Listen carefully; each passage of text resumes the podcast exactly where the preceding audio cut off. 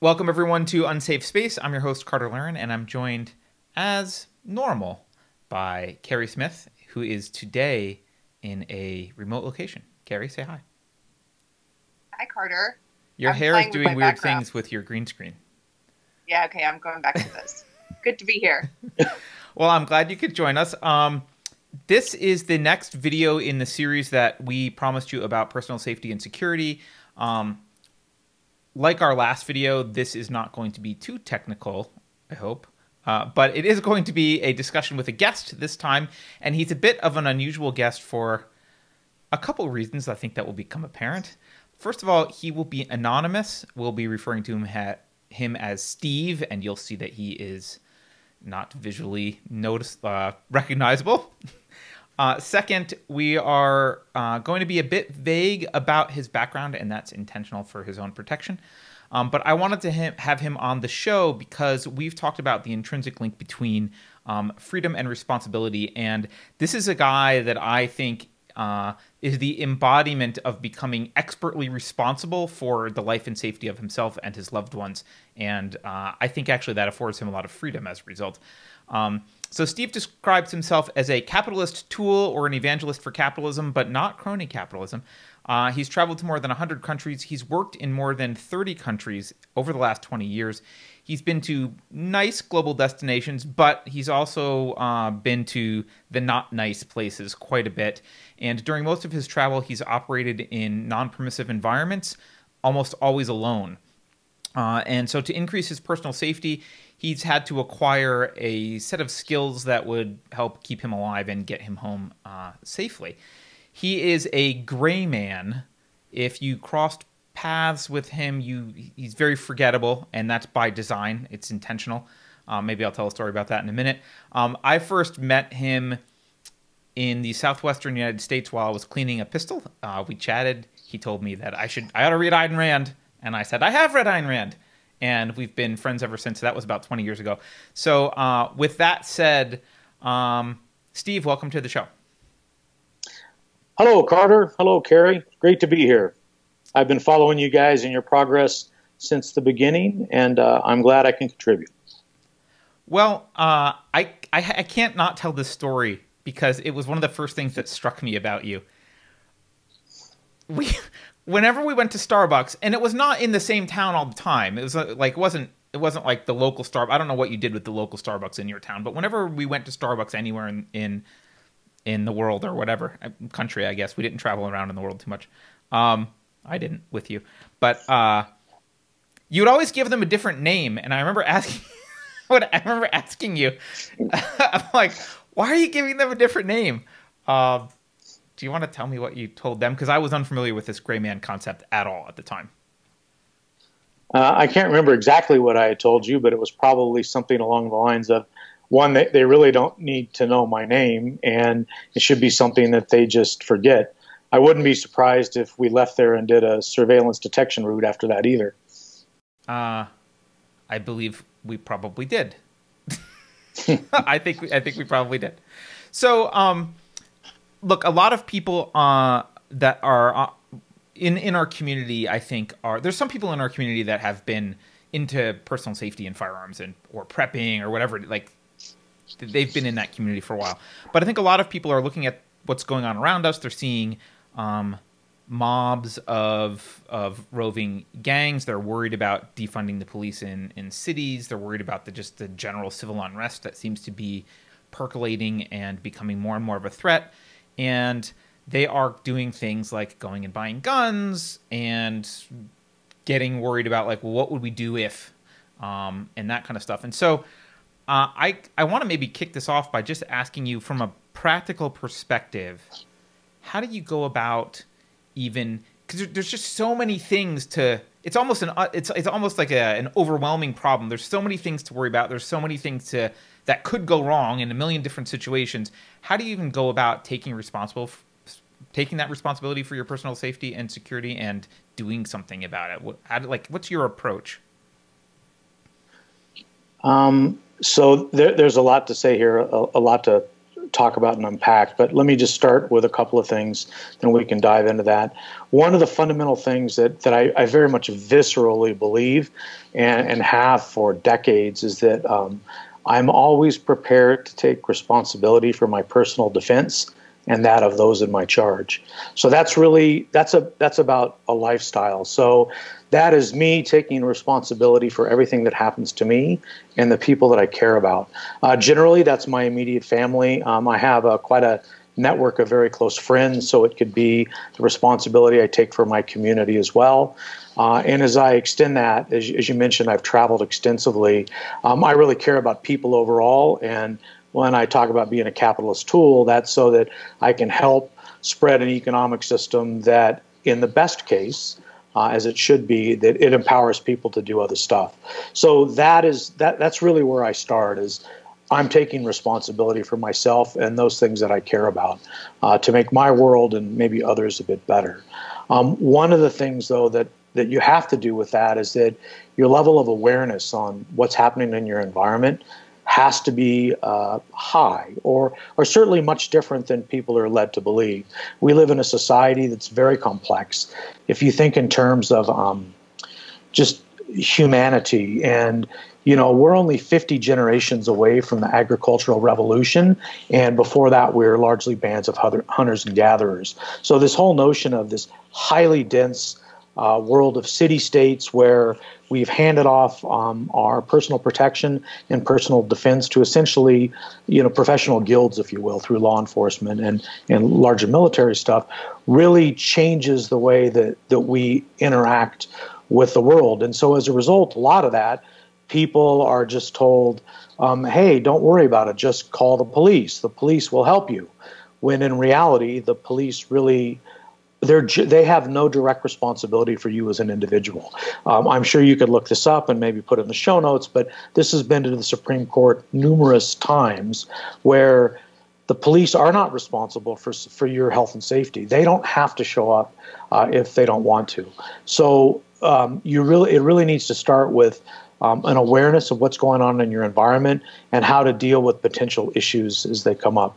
I could keep going, but I'll give you guys a break here to chime in if you want to add anything. Otherwise, I was going to talk about some levels of awareness. Well, actually, that was where I was going to go directionally next. I was going to say, are we going to get into the Colonel Cooper level of awareness or something else? Like what? Sure. Okay. Go. I think that's a good way. It's a good set of lessons to live by. So there's a guy, Colonel Jeff Cooper, who's deceased. And he started a place called Gunsight and did a whole lot of stuff in the 1960s, 70s, and 80s around firearms training. And he came up with it's called the modern technique of the pistol.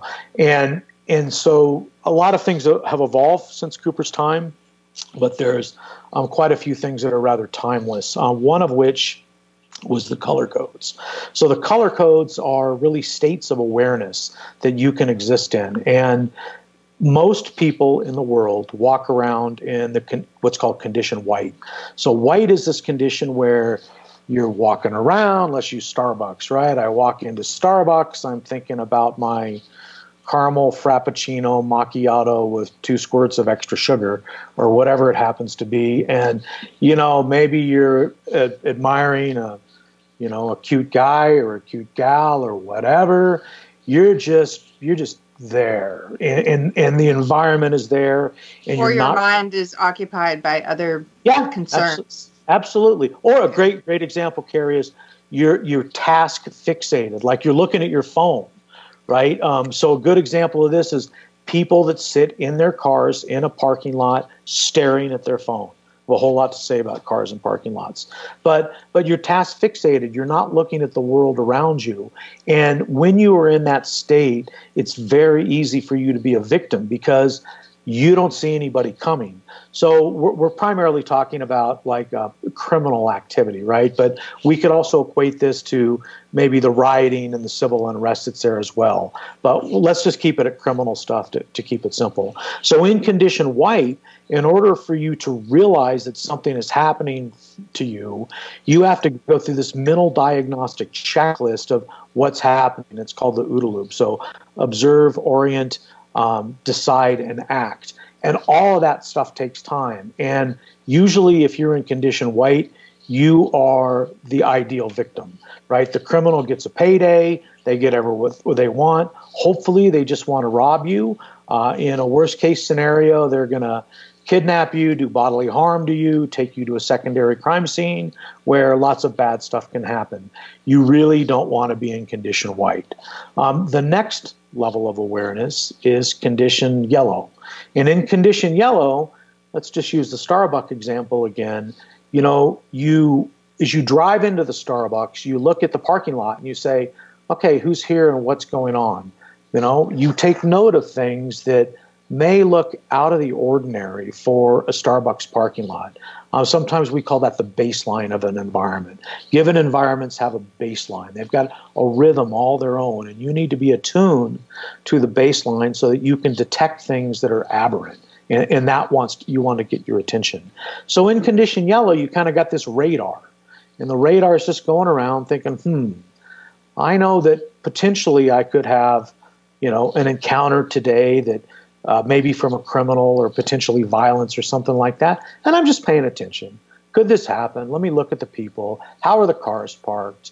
Are there, if it's at night, are there, young men hanging out in the shadows, that are standing around?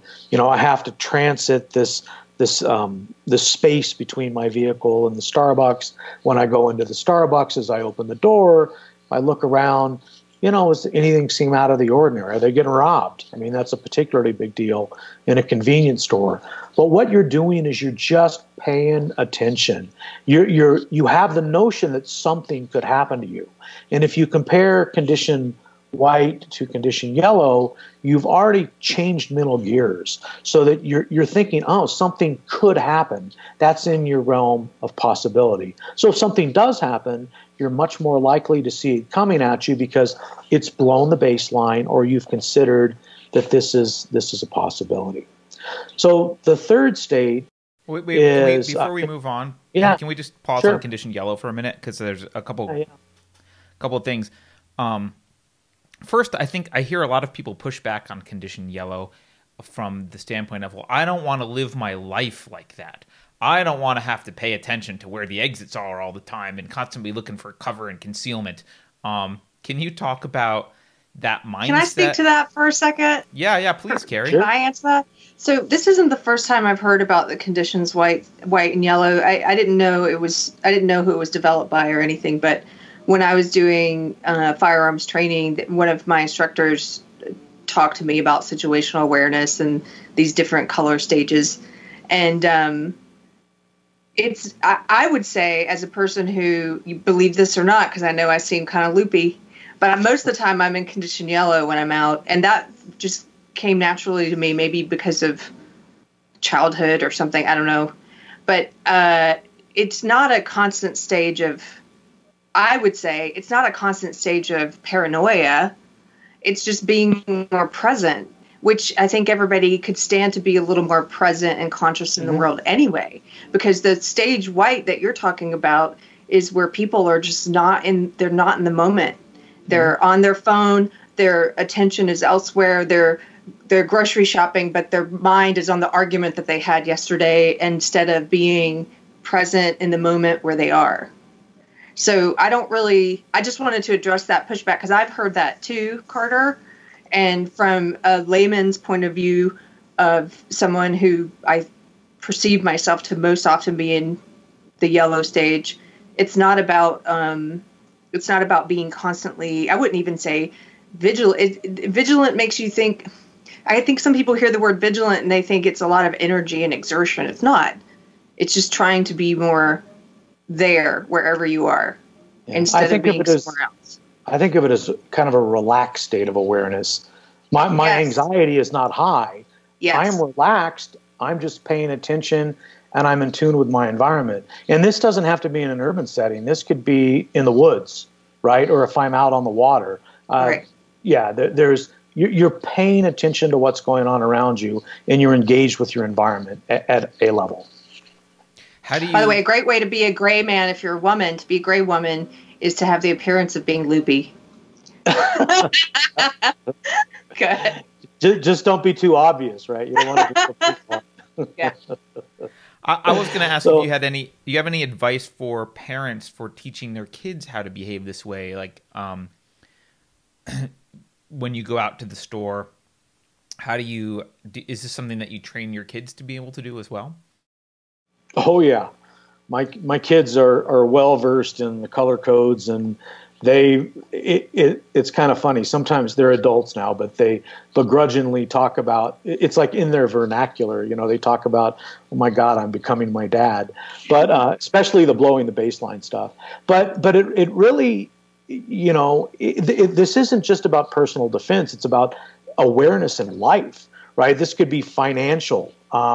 It could be relationship wise. It could be many different things. But back to the kids specifically, what I would do is I would just have conversations with the kids, and I would talk to them in a rational manner and treat them kind of as, you know, kind of this ascendant being, if you will. And their brain is, you know, evolving over time. But I would have kind of, I guess, more adult conversations with them, if you will. So specific examples of that might be, like with my kids in particular, we drive around the world and I would point out different people, right? And I would say, okay, this individual over here has this job, whatever it is. Could be a grocery store clerk, could be a doctor, it could be a sign flipper. And I would say, here are the choices that probably led to that person being the way they are. And this is economically what they're likely to be making, and this is how their life will work because they are the result of these decisions that they've made, and no value judgment on it. It's just reality. Likewise, if we go into a grocery store and somebody's behaving in an odd way or something that gets your attention, we would just talk about it. Hey, did you notice that guy with the whatever droopy jeans and the really bad breath and whatever, something, you know, that was lurking around in that one particular aisle? Why do you think that would be going on? What would that individual be doing? Is it potentially that they're stealing something from the store? Did you notice that the behavior is not what you're normally used to seeing? And we would just have conversations like that, and I would just introduce this to them. I mean, they've grown up with it all their life, and they, you know, they have the benefit of all this time I've spent out of the U.S. and doing things alone, because I'm very attuned to what's going on in the environment around me. And they kind of learn that way, and that's how I chose to impart that information and knowledge to them. All right, so maybe it is time then to move on to the next level. So we hit yellow. We're in that relaxed state of awareness. What's the next level?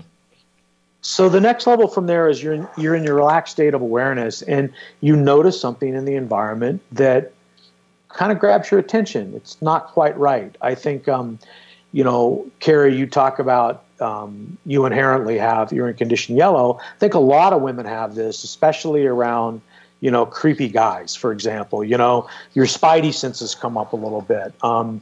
Carter, you guys have talked about Sanford Strong and a lot of the work that he's done, and talked about, you know, force teaming and other behaviors that just aren't quite right. You know, your intuition is damn good, so usually lean into your intuition. But in the next condition, condition orange, you identify a specific issue that you may have to address. So this could be, let's say you're leaving you're leaving an office building at night, assuming we ever get back into office buildings, and you're going to the car park, and as you're in the transitional space from maybe the elevator to the car, you see some guy that's between you and the vehicle halfway there. All of a sudden, you're like, whoa, what is going on? And so in condition orange, you've identified a specific issue that you may have to deal with for your personal safety or that of those in your charge. And what's happening here is that you've moved yourself through these levels of awareness from white, I'm not paying any attention, to yellow is relaxed awareness, to orange, now I've identified something specifically that I may need to deal with. So that is the next phase. Does that make sense? Yeah. Carrie? Yes. Make sense? Yes. Okay. Yeah, and you're right. I think so that's a good. I think that for any women watching, I think that your example there is a good example for women of how they're probably in a relaxed stage of awareness most of the time, anyway, or especially in certain circumstances, like at night, walking their car alone, things like that. Yeah. You're just saying you can be in that relaxed state of awareness outside of just those specific circumstances. Absolutely. Yeah. And in fact, that's a nice segue. I was going to mention one of the things that I do in Condition Yellow is, we've talked about the phone and this whole notion of task fixation. And so what I've done is I've trained myself to mentally identify times when I'm task fixated and go, oh, shit, I'm task fixated. I need to get back to scanning the environment. So a great example, this happens to me, is, you're sitting in the car and you take a look at your phone, maybe at a stoplight, and, the phone starts to suck you in. And then I say, oh, I'm task fixated. And then I lift my head up and I look around to make sure I know what's going on, to break that task fixation, to maintain, again, that relaxed state of awareness and to get out of the task fixation of the phone or whatever I happen to be doing. Now, when you're in Condition Orange and you've identified a specific threat or a specific situation that you may need to deal with, is this a part where you are kind of planning with, these are some ways I might deal with it or react? I mean, is there planning that's happening mentally at that point? Absolutely. And this is where I think for your audience, understanding kind of what we're talking about and then maybe getting some training to help role play some of these scenarios is really, really helpful because you prepare like mental tracks of action. They're like non-diagnostic actions where if you're in Condition Orange because you've seen somebody that's a threat, then you can deal with it. So there is a body of work that's called Managing Unknown Contacts. That comes from a group called ShivWorks, ShivWorks. A guy named Craig Douglas started this, and Craig is just brilliant at this stuff. And in what you do in Managing Unknown Contacts is that you deal with the guy in the parking garage that's there. So you're in Condition Orange. You don't know what's going to go on. It may be nothing. I mean, it may be a guy who wants to panhandle you or something like that, and it's innocuous. But you need to figure out how to deal with that situation. So when I talked about thinking in terms of criminal assault, usually when you see criminals working, they're going to have unequal initiative and unequal armament, meaning that you're by yourself, and so they're going to take the initiative, hopefully, to catch you, in a sense, in Condition White, and their armament may be such that there's more than one of them, and they may be armed with guns or knives or what have you, because in general, if we're just talking about criminals, they're looking for a payday. They want the shortest path towards whatever payday they're going to get, which is robbing you, taking your phone, whatever it happens to be, or potentially worse. So when you're in that Condition Orange, you need to figure out how to manage unknown contacts. So a lot of that is having the verbal skills to be able to maintain some distance, because distance equals time. And if you want to be able to defend yourself, you want as much time as possible. The other thing you want is you want to stay conscious and you want to stay on your feet. So before we get into, from a martial standpoint, what do I do with my hands? If I have a firearm, do I draw it? What do I do with an edged weapon? What are potential escape vectors that I have? You want to be able to manage that contact in such a way that you buy yourself some time, maybe you buy yourself some space, and you stay conscious, and ultimately you stay upright. Because if you get on the ground, that's probably going to be a bad day for you. So I'll stop that for there. Do you have any questions or additional comments related to that? I'll just say that I remember when Craig did in that one ShivWorks class where Craig talked about managing a situation verbally with overwhelming, kind of like a I don't remember the words he used, but like an overreaction almost as a way to like shock people. I will say that after that class, I was in a situation late at night in a bad part of the city at a gas station, and some guy was approaching me, and I used the verbal techniques that Craig taught me, and it shocked him, and eventually like he just thought I was crazy and like ended up leaving without ever really getting more than 10, 12 feet away from me. And I was surprised at how well it worked, because I'm not a big, tough looking guy, and he looked like he was bigger and tougher, and I didn't have to use force at all. I just had to manage the situation properly, but it was because I was aware, and it was because of the techniques that Craig had taught me. Can you give an example of what techniques you're talking about for anybody listening who... Sure. So let's say somebody's making an approach to me. The first thing I'm going to do is I'll put my hands up, and this is called a fence. It was a UK doorman coined this term, but this fence psychologically, it represents a barrier between you and I, and then I'm probably going to arc, like if you think of me being on a clock face where this potential threat and condition orange is at 12 and maybe I'm at 6 o'clock, I'm going to arc to either my right at 3 o'clock or to my left at 9 o'clock. And I'm going to do that so that if there's somebody behind me that wants to come up and sucker punch me, I can see what's going on. But while I'm doing the arcing, I'd be like, hey man, can you just hold up for me right there? Yeah, I'll talk to you. What do you need? And I'm moving, I'm arcing, maintaining the distance. And if they don't do that, then I might raise my voice, to use some verbal agility, if you will, is, hey, back up, just hold on. Right? And so essentially what we're doing is we're deselecting ourselves from the criminal in that case, where they're like, whoa, I don't know what's up with white boy there, but man, that's more than I want to deal with today. That's not the easy payday I was looking for.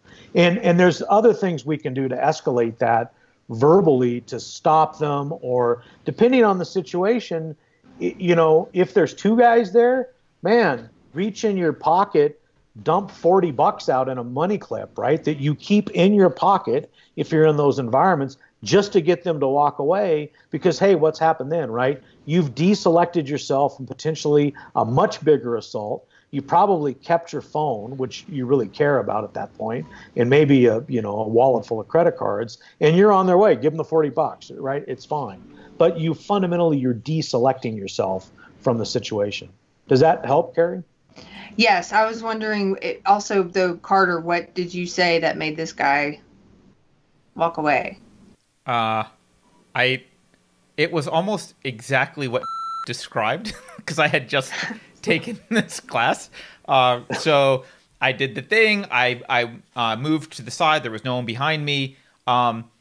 He started coming at me. Like, he didn't stop when I said it nicely. So I escalated once and I yelled, and he still didn't stop. So I like crazy screamed and swore to stop. And that's when he like was like, screw you, you're crazy. And he ran away. I'm like, all right, we're done.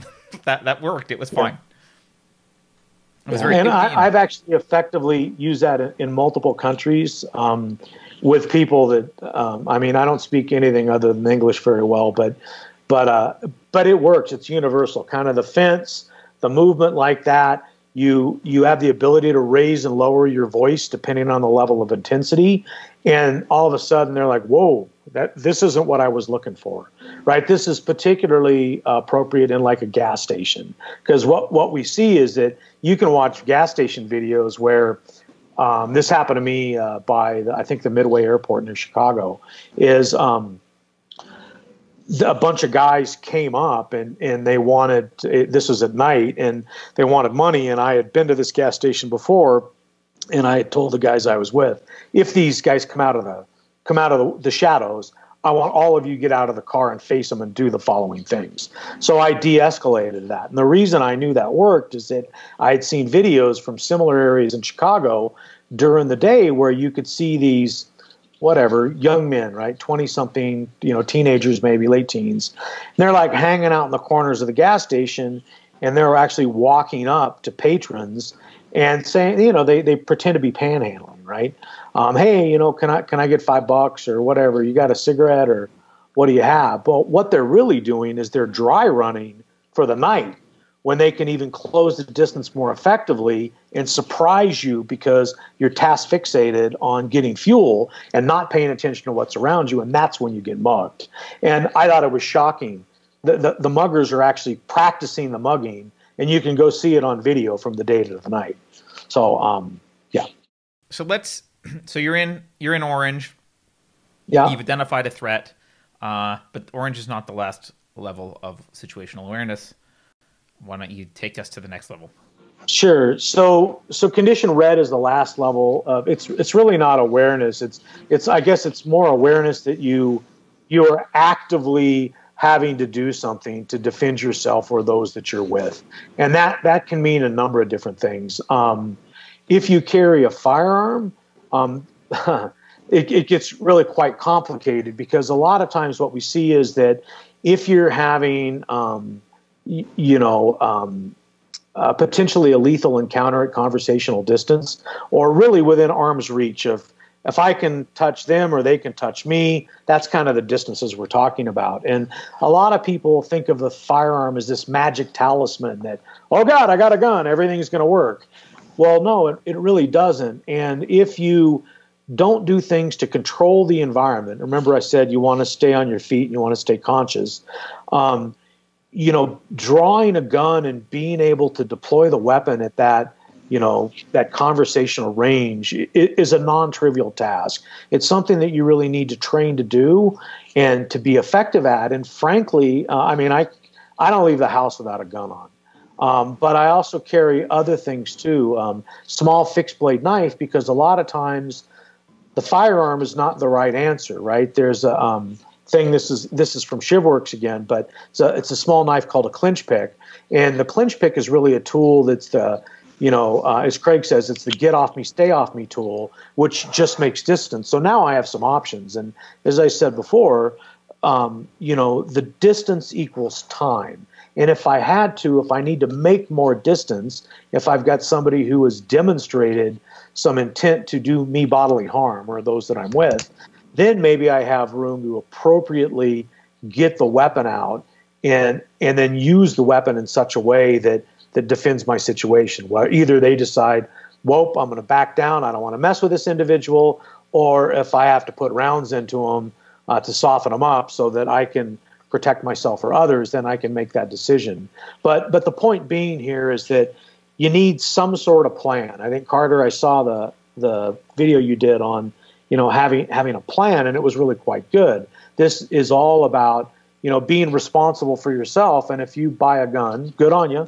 I'm super pro firearm, but take the responsibility, God damn it, to go learn how to use it and to use it appropriately. It's not this magic thing that you can sit in the glove box of your car and all of a sudden when it's time to use it, you're going to be proficient in any way at all about this. And I actually am one of the founders of a training group where we run through all the stuff you're talking about pretty much on a monthly basis, just so that people are prepared to do that if and when the situation arises. Can we underscore something that you said for a minute? I want to talk about two things. One is being able to even to draw your weapon quickly and efficiently is not something that most people even practice at all.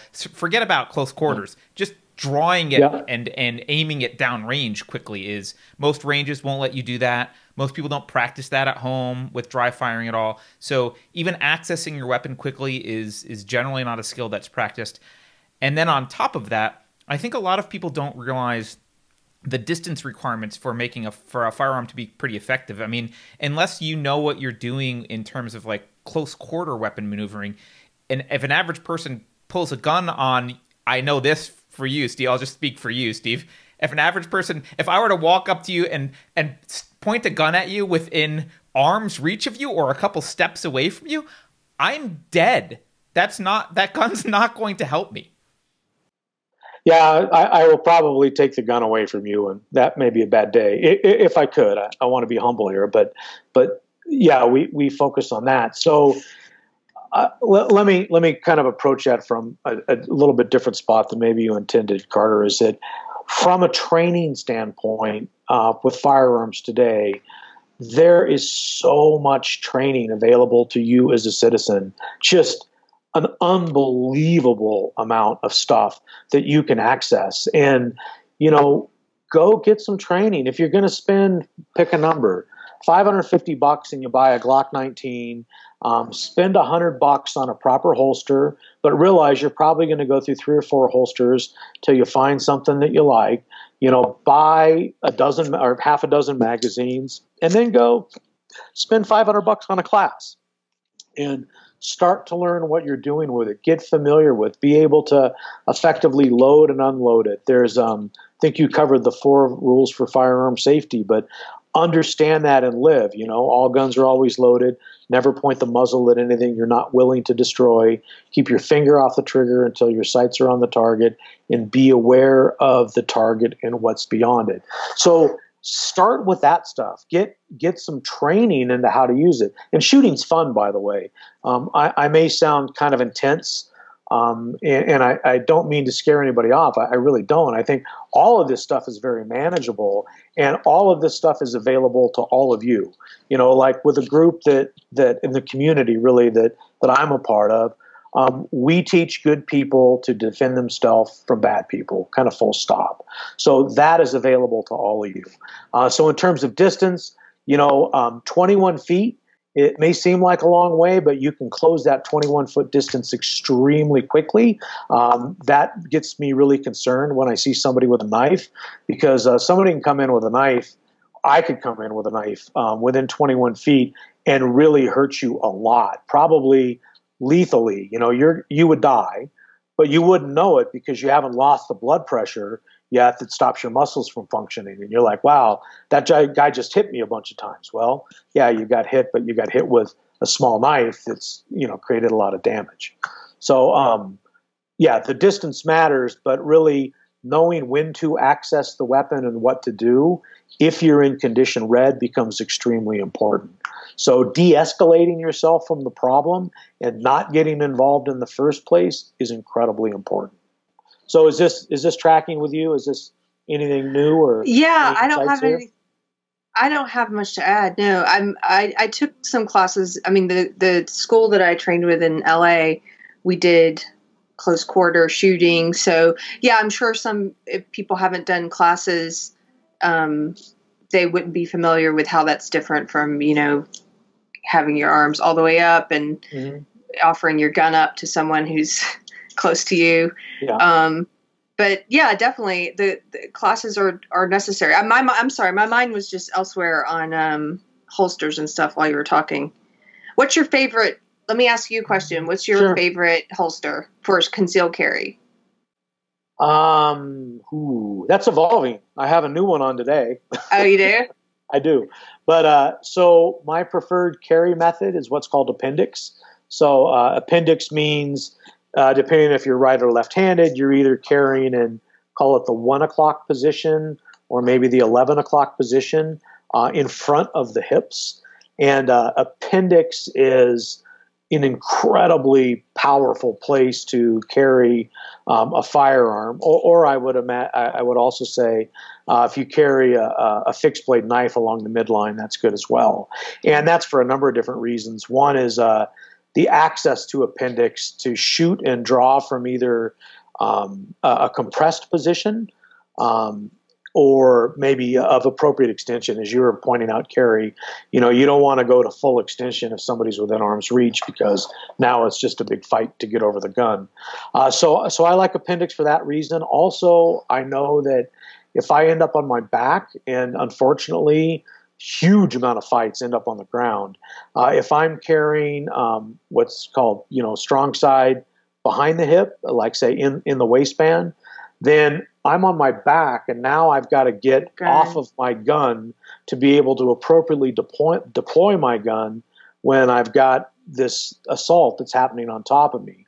Whereas I could do it with from appendix in a much more controlled way, a much faster way, and my weapons access is much better than if I was to carry behind there. Now, I do, well, an appendix appendix is used in all kinds of people. I know a number of federal air marshals, and I know federal air marshals that are sitting in airplane seats all day long carrying appendix with that firearm right there as well. So it can be reasonably comfortable. It's a bit unnerving the first time you do it, but that would be my favorite position.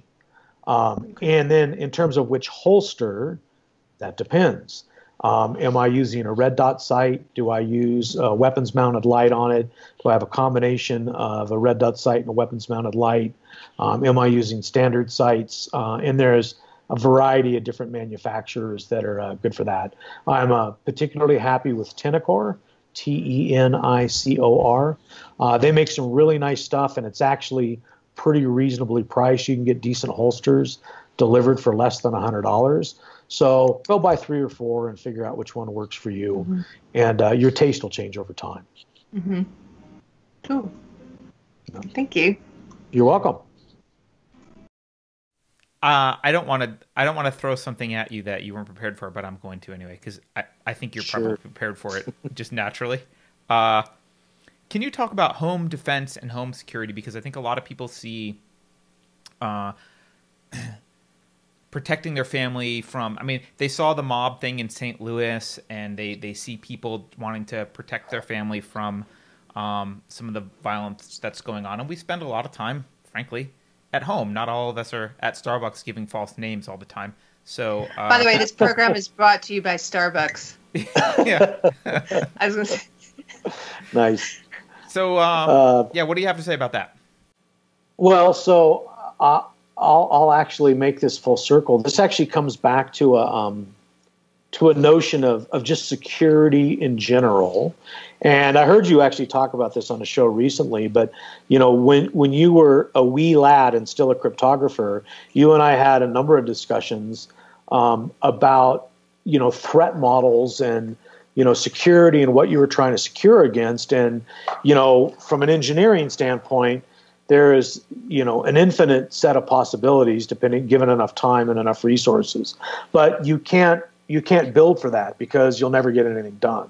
So the first question I would ask in terms of home defense is, what are you protecting against? So that's a very detailed discussion. But what I would say, just to simplify it, is I would start by making my home a hard target. So the first thing I would look at is where do I live, right? And, you know, in Special Forces, they have an AO group, right? Area of Operations. So if you're a group guy and you're going to go into some place where, you know, you're deployed with your team, you're going to list out everything that's around you, right? Where are the electric utilities? Where's the local police stations? Where's the police substation? Where's the communication infrastructure? Where's the water? Where's the sanitation?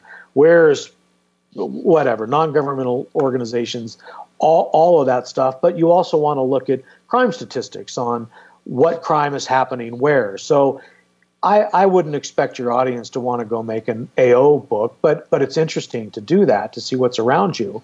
But look at the crime statistics. Understand how crime, I'll go out on a limb here, related to demographics or correlated to demographics, can affect the things that can happen where you live.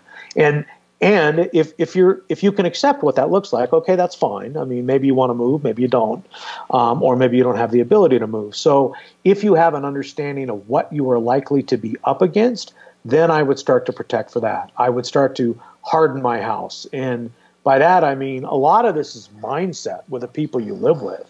You know, it's funny. My wife, you know, we've been married a very long time, like 25 years, and after she goes to bed, I know I have to wake myself up and go lock all the doors in the house because she's you like, too, "Oh, huh? You're home. I don't have to lock." No, well, she only does it when I'm there. She's all, "You're home, so I don't have to worry about it because I know you're going to go check everything and you're going to get up in the middle of the night if there's anything that makes any noise."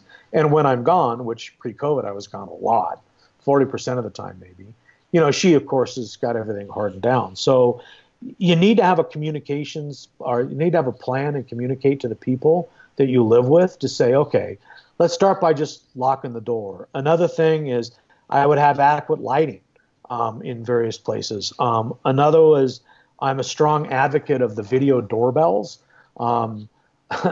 Without getting into firmware that phones home, made in China, or other issues or long-term plans like, I guess it's the Echo Hab, just get a doorbell that you could, you know, see the video on your phone so you can actually see who's there.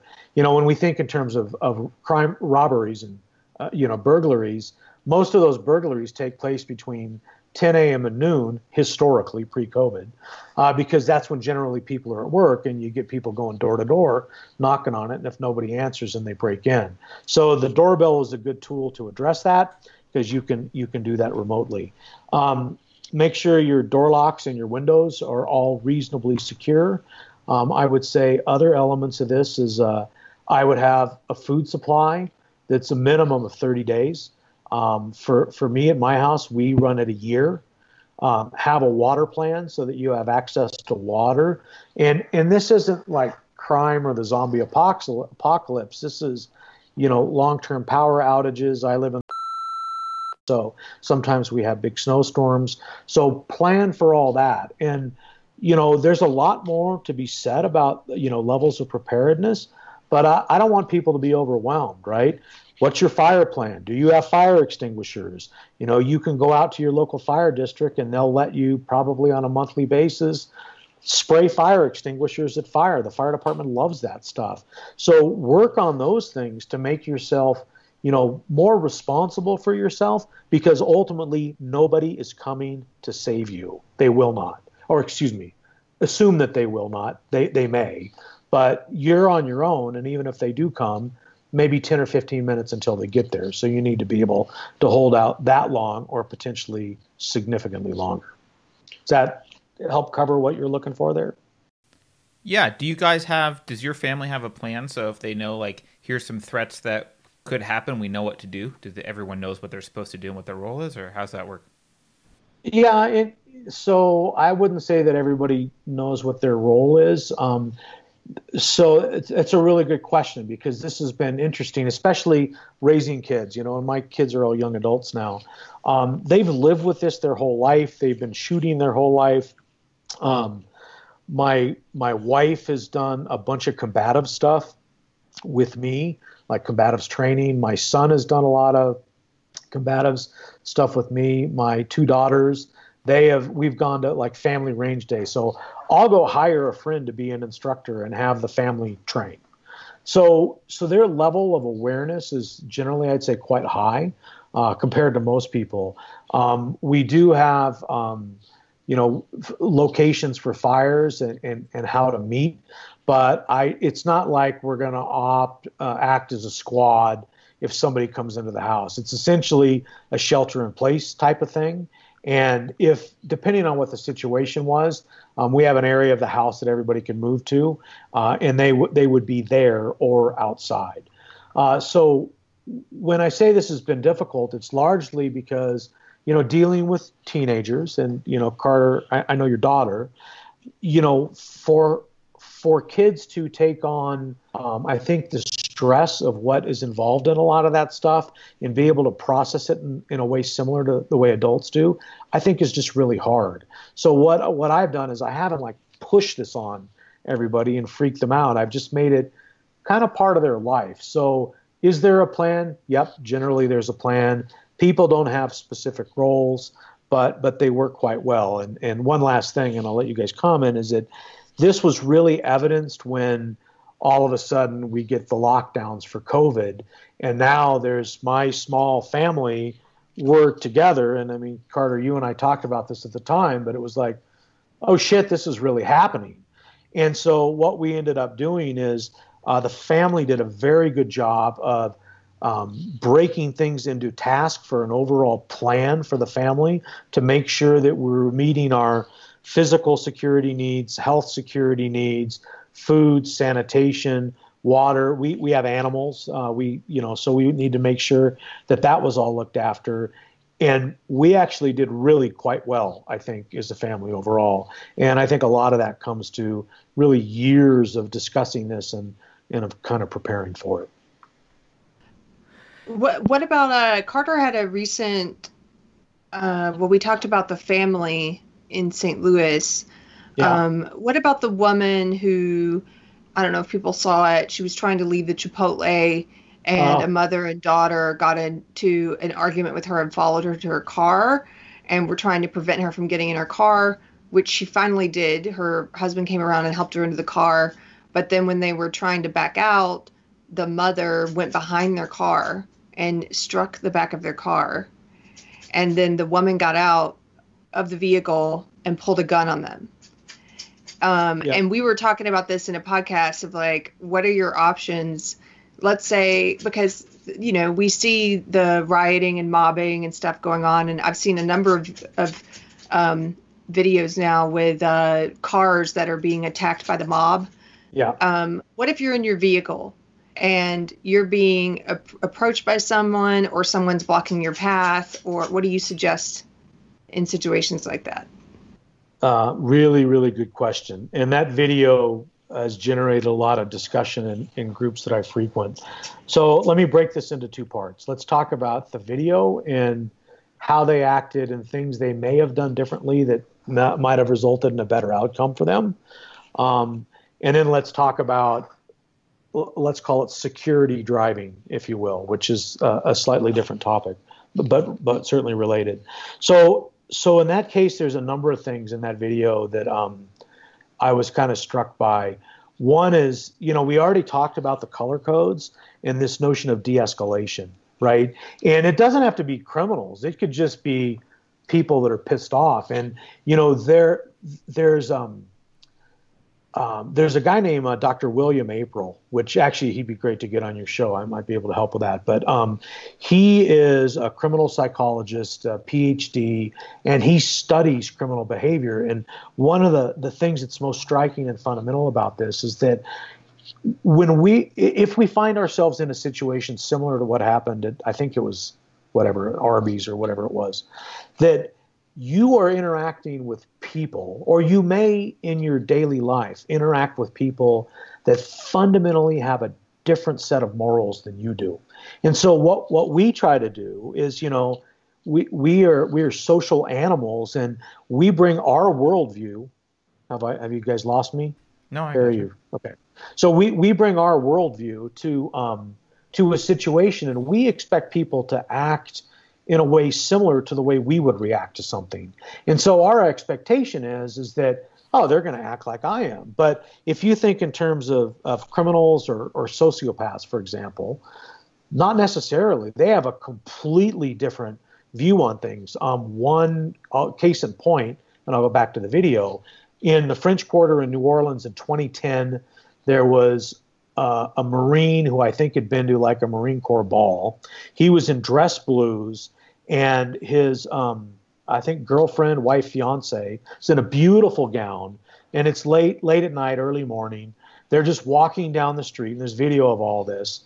And a car full of locals drives by.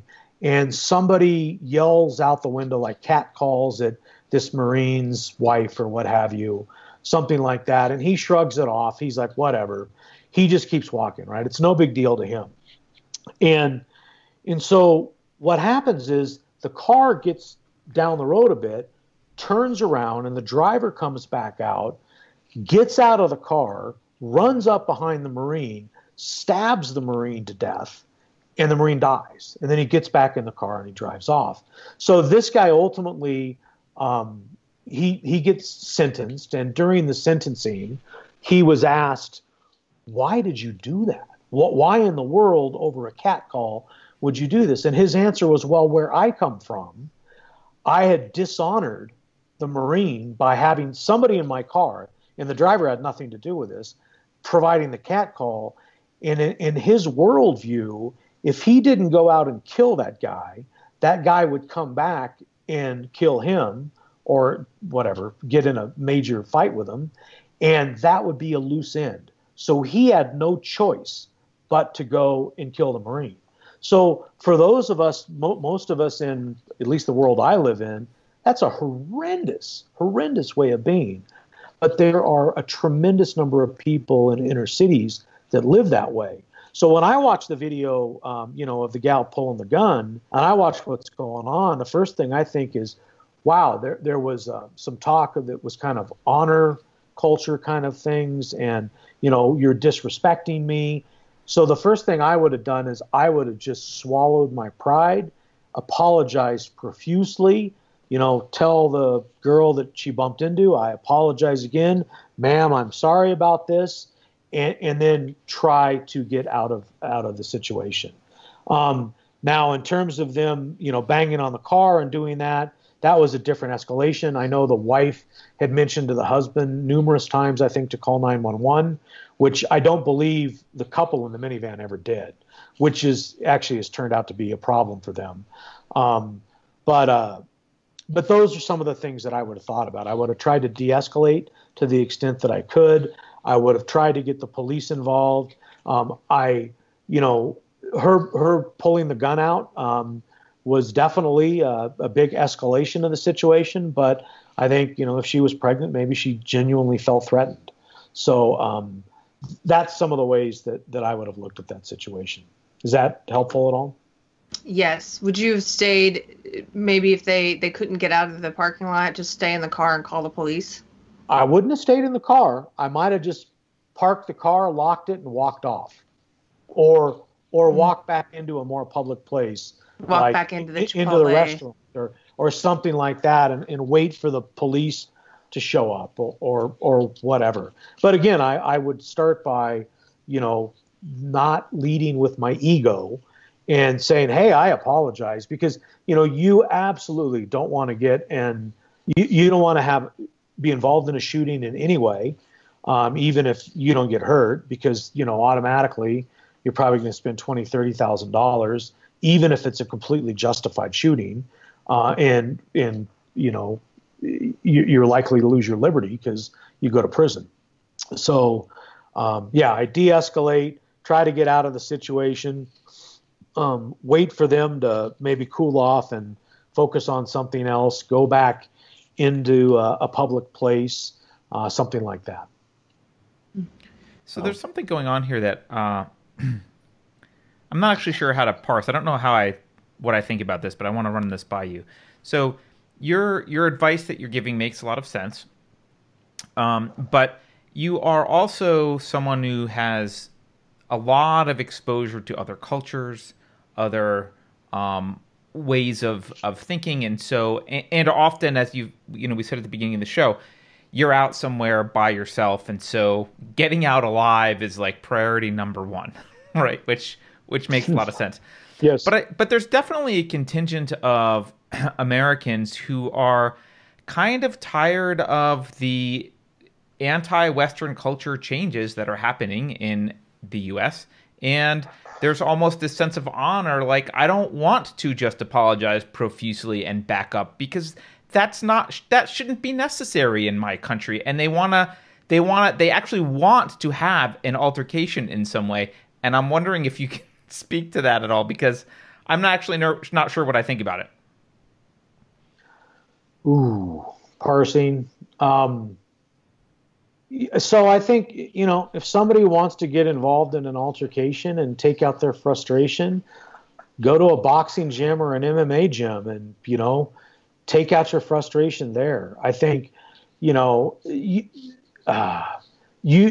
absolutely do not want to be in a street fight. I mean, even if it's just fists, right? Most people have no training at all. And, there's a lot of bravado, and males in particular, puff their chests out and, want to be badasses and talk really loud. But if you get struck in the head and you lose your consciousness and you're not upright and you hit like a parking standard or a curb or a car, you could easily be killed in that situation, or you could kill somebody else. So I understand people are frustrated, but taking it out with a physical altercation on the street is just stupid, in my mind. I mean, if you want to argue your position, argue it. From a political standpoint, I certainly can appreciate people's frustration, but if I understood you correctly, you know, wanting to take it out by yelling at people and wagging fingers in public probably isn't very productive and may be extremely dangerous.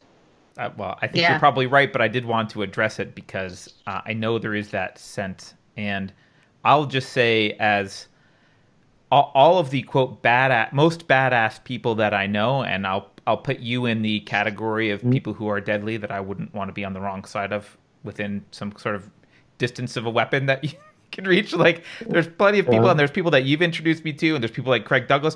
All of those people, in fact, one of the most respected guys, Louis Arbuckle, who's no longer with us, like, one of the things I remember him saying most was, like, my favorite defense is the sneaker defense.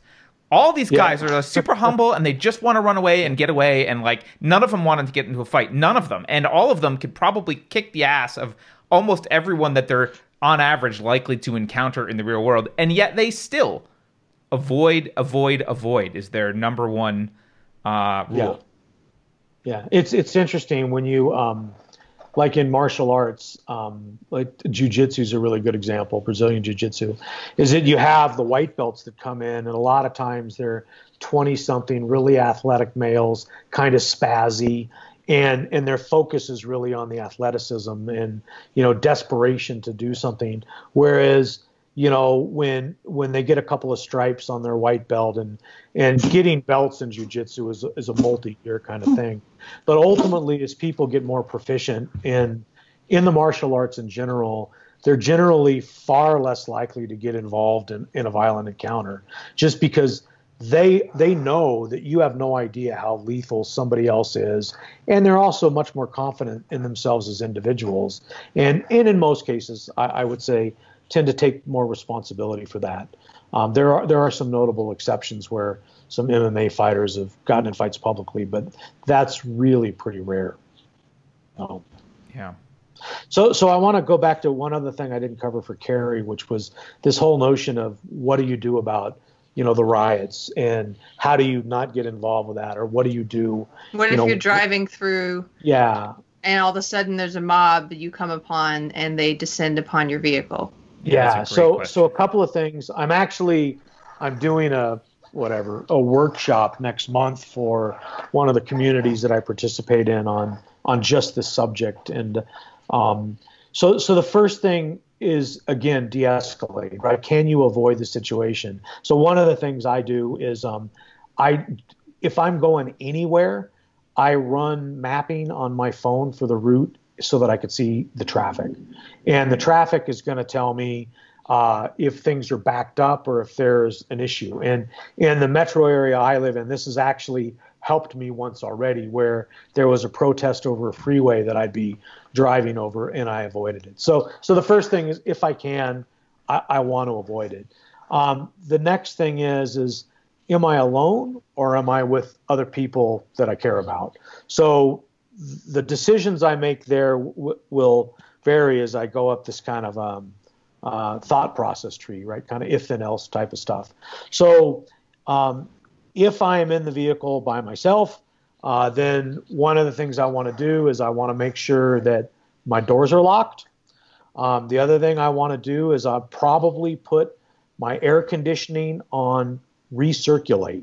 The reason I'm going to do that is that if there's a riot going on and there's tear gas or, you know, CS gas or pepper balls are being shot, I don't want that in the cab of my vehicle.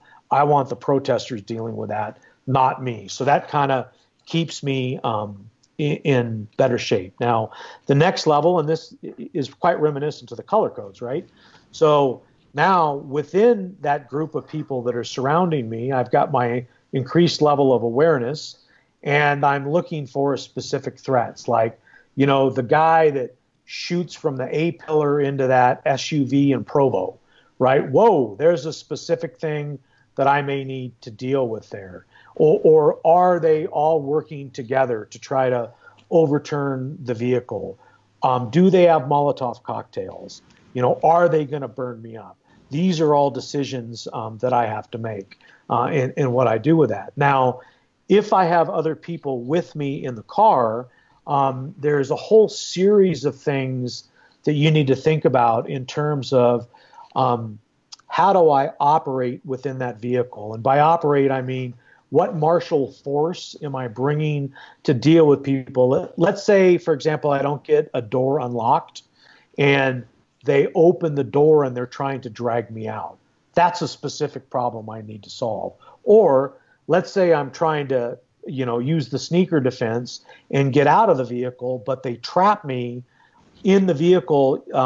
We call it the triangle, where you open the door and there's a triangle there, but you're not all the way clear of it. So you're not free to fight, even if you're in a group of people, but you get stuck in there. So there's a number of things that you can do to protect yourself. And again, this is still in the context of, you know, stay conscious and stay on your feet, so to speak, right? And then there's other things I can do if I need to shoot out the window of the car. So, for example, if I'm in the driver's position, right, and I've got a left-hand drive car, and I've got a loved one that's on the passenger side, and like the thing in Provo when the guy came up at the A-pillar, let's say I've made the decision that I need to now shoot through the window to shoot at that guy because that's an immediate threat to, you know, whoever's in my passenger seat and or me and the rest of us. So I need to be able to make sure that I have the skills to get up out of my seat, access the weapon, hold the person down in the passenger seat so they're clear of the muzzle, shoot through the window and the glass in such a way to eliminate that threat, and then deal with whatever comes as a result of that. And then I could say a whole lot more about this, because if you're fighting in the car, the ability to get the in-fight weapons access in the vehicle, whether it's a firearm or a knife, and how you deal with those individuals is a different story. There's also the ability to drive away. So this becomes a very complicated question, looking at kind of force continuum for self-defense. And let's say if the guy is shooting at you into the vehicle, you know, do you have the lawful ability to drive through them and drive off to save your own life? Maybe. It depends on, you know, the rule of law. But I also think that today, if you were to do that, you're going to prison because we've got prosecutors that are just not accepting people, you know, doing anything against the protesters at all. And if, you know, you're, you know, a self like me, they would say, oh, you know, you're a guy who's got 25, 30 years of self-defense training. Look at this. You're a gun person. You know, you teach martial arts, you know, you're just out there to get somebody. So I'd be going to prison. But in terms of making a plan, I need to plan for that ahead of time. And what am I willing to do? And what outcomes am I willing to accept to protect either my loved ones or myself or both? I'm kind of long-winded there, a lot to say. I'm actually going to ask you to say something else too, because you and I spoke about this the other day, and you mentioned something that I don't think a lot of people realize. So a lot of people separate the going to jail from staying alive, which is fine. I'm not going to say that they need to always factor in legal consequences. That's their decision. But there's this question of like, well, can I just plow through people if I need to get away? And there's a technical problem with that I think people don't realize. Oh yeah, with modern vehicles. So thanks for reminding me of that. We have this. This is Carrie, back to one of the things you were talking about kind of retreating to the car, so to speak. And I said, oh, a lot to say about cars. Modern vehicles are engineered in such a way, and they have so many sensors that depending on the force that's put on the front clip, it could deploy the airbags. Or if you're actually running over people, there's the ability to do enough damage to that vehicle in a very short period of time that it then becomes dead in the water. So you really need to think about, what am I driving and what am I doing here? So there's a big difference between having the vehicle surrounded and use two-footed driving. So one foot on the brake, one foot on the gas, keep the car on the power band, and move it forward slowly in the hopes that everybody gets out of the way, versus I'm going to stand on the gas and just plow through them, because you may render your vehicle inoperable. And then now you've got really pissed off protesters because you ran over a bunch of their buddies. And that's a very different problem. So get car doesn't go anywhere. Get a vintage sedan is what you're saying. I'm kidding. So yeah, definitely there's some considerations there for sure. Maybe the last thing that we should talk about, I don't want to keep you too long, but maybe the last thing we should talk about is building a community, which also didn't tell you I was going to ask you about. But one of the things that you've got that I know has taken you decades to do, but you've built quite a community of people around you that can, if there's any question that you've got about anything, I have zero doubt that you can pick up the phone and call some expert on that thing and then go get training on that thing if you want. Can you talk about how you've done that and how you recommend other people start building their communities? Sure. So the community thing is a really big deal. One of the first things is I think a high degree of loyalty is really important. So as we move through our lives, I think that we have different interests at different times, and the amount of focus we put in those interests, it changes, right? So, one day you may be really into photography, and maybe later you're into, I don't know, competitive swimming, something like that. But when I talk about loyalty, you want to keep connections with those people that you kind of resonate with and are like-minded for you in anything you do. And then, of course, you also want to pick what are the things that I'm interested in. So for me, there's been a lot of things from a community standpoint that I've nurtured throughout, really decades. One is very much a liberty focus. I know on your show you talk about, philosophy, culture, politics, the collectivism versus individualism. So for me, just really since a very young age, I've been very focused on freedom and liberty and individual rights and what does that look like. So as I move through the world, I try to, collect people, so to speak, that have those ideologies. Like the guy I saw cleaning his pistol and talking about him and throwing out, hey, you should read Ayn Rand, right? And then maintaining connections with you over, a couple of decades as the arcs of our life, were different. So I think really focusing on people and staying connected to the people that really will make a difference in the long run. And that is actually a lot of work. And then I think there's, communities around certain subjects. So, for me, a lot of that stuff is, a lot of it's been kind of around shooting and liberty is one. A lot of it has been around just self-sufficiency and preparedness. A lot of stuff around, hunting and animal husbandry is another thing. My wife is really a big gardener. Now, I'm not the gardener. I help her a little bit. She's the gardener. But focusing on those things to ensure that we've got, a more sustainable, existence. So what happens over time, I think, if you do the right things in the right amount at the right time, you do build those communities. And as long as you're reliable and continue to challenge yourself to learn, I think, kind of creative destruction, that those communities build. And it's really, really powerful because, as you said, you have a lot of people there that can help and generate value for you. So I think you get back much more than you give. Well, I mean, one of the things that we talked about when this COVID stuff started happening is you and I were concerned. And then actually, I guess on top of the COVID, then there's been the increasing, protests and civil unrest. And one of the things that, I looked at your situation. I don't want to get into details of your situation, but I looked at your situation and it became pretty obvious to me that this is not the kind of thing that money can buy. It's not the kind of thing that like, oh, I've got 6 months to prepare myself for some doom. There's an apocalypse coming and I've got 6 months and I've got unlimited resources. I can prepare myself. You've got fallback locations, families that you'll be with. Like you have an entire plan of like, okay, if these things happen, this is where we're going. These are the resources we have prepared. These are the families that are coming with us. That's something that probably took you decades to do.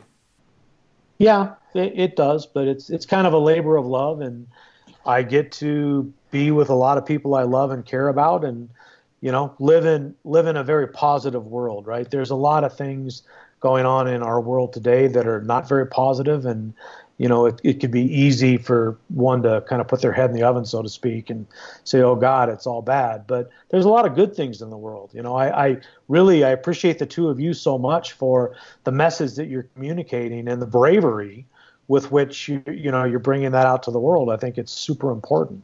So it's all good. I think in terms of the, you know, the unsafe space community, I know I'm very anonymous in it, and I do that by design. But I really appreciate seeing all these people thinking about these things and maybe learning things that they hadn't thought about, or thinking about their independence in a different way, and really what brings joy and happiness to their lives and really their family. So I have hope for future generations. I think it's going to take us a while to get out of the shit that we're in right now, but there are a lot of good people, and that's to be celebrated. Yeah. Here, absolutely. What would you say to the unsafe space community at large that would, like, if they said, give me a recipe for getting this part of my life in order, for like, okay, I want a recipe for what should I go do to make sure that I've got my safety and my family's safety taken care of? What kind of classes should I take? What kind of stuff should I study? Like, what's my recipe? Sure. So I would start in maybe a little bit different place, right? Is that I would encourage the unsafe space community to write themselves a postcard from the future. And by that, I mean, you know, think in terms of 10 years from now, when you say, my life is so fulfilled at this point. I have, you know, I'm emotionally healthy. I'm physically healthy. I have a relationship that's fantastic. I'm surrounded with love, and I give love. I'm financially secure. What does that look like? And that's going to be different for everybody else. So with that postcard from the future, you could start breaking those discrete elements into steps.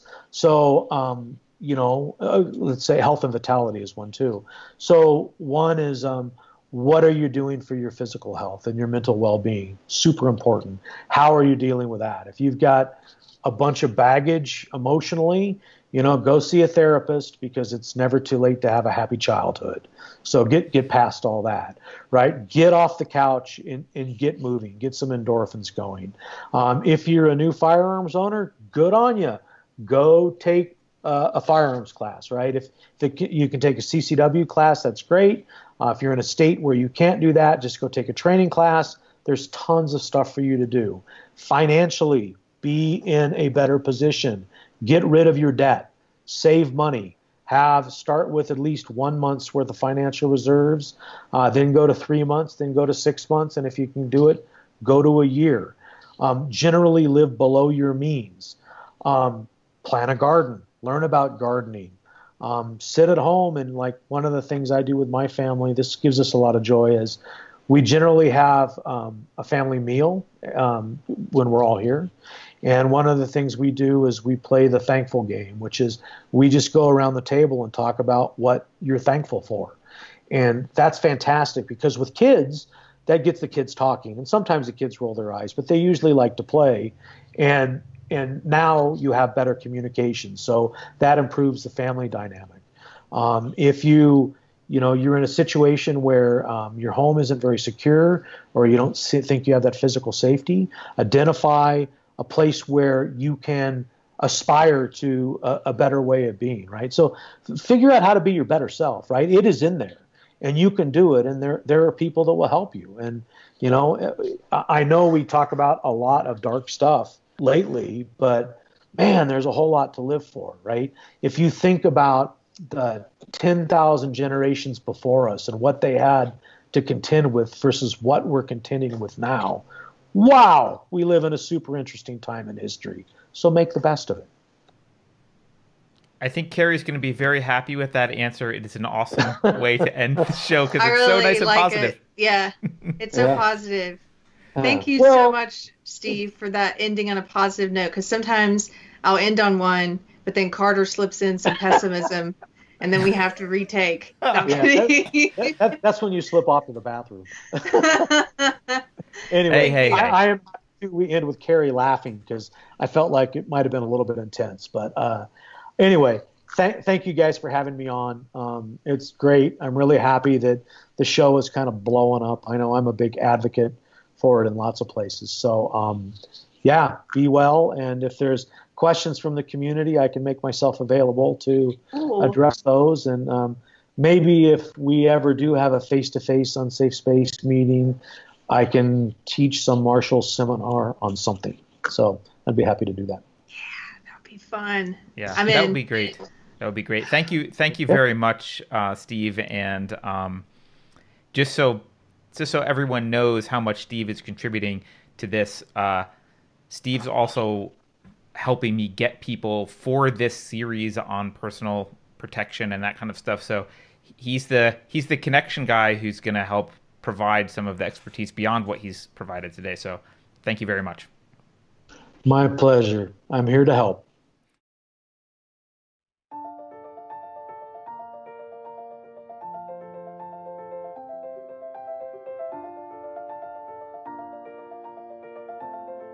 Thanks for watching. If you're new to the channel, we have a deep content library that includes interviews with everyone from Mike Cernovich to Megan Murphy, so go check it out. If you'd like to see more, please consider supporting the show by visiting unsafespace.com/donate. You can find us on all the major social media platforms, at least for now, and you can find a community of like-minded individuals on our Unsafe Space chat on Telegram. See you there.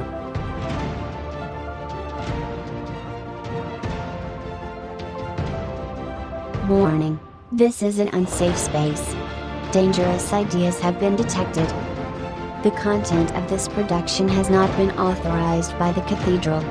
Pay no attention to it. For your protection, the following co-conspirators have been unpersoned and marked for cancellation. Please avoid any contact with these individuals. Using social justice math, I have calculated a triangle sideness unity spiderweb chance that these are all Russian bots. If you think about it, no one should be allowed to express opinions. But don't. Think about it, I mean. That's not your job. Thinking has been scientifically proven to be less efficient than compliance.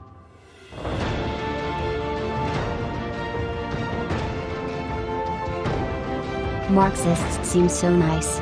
Do you really think they would lie to you?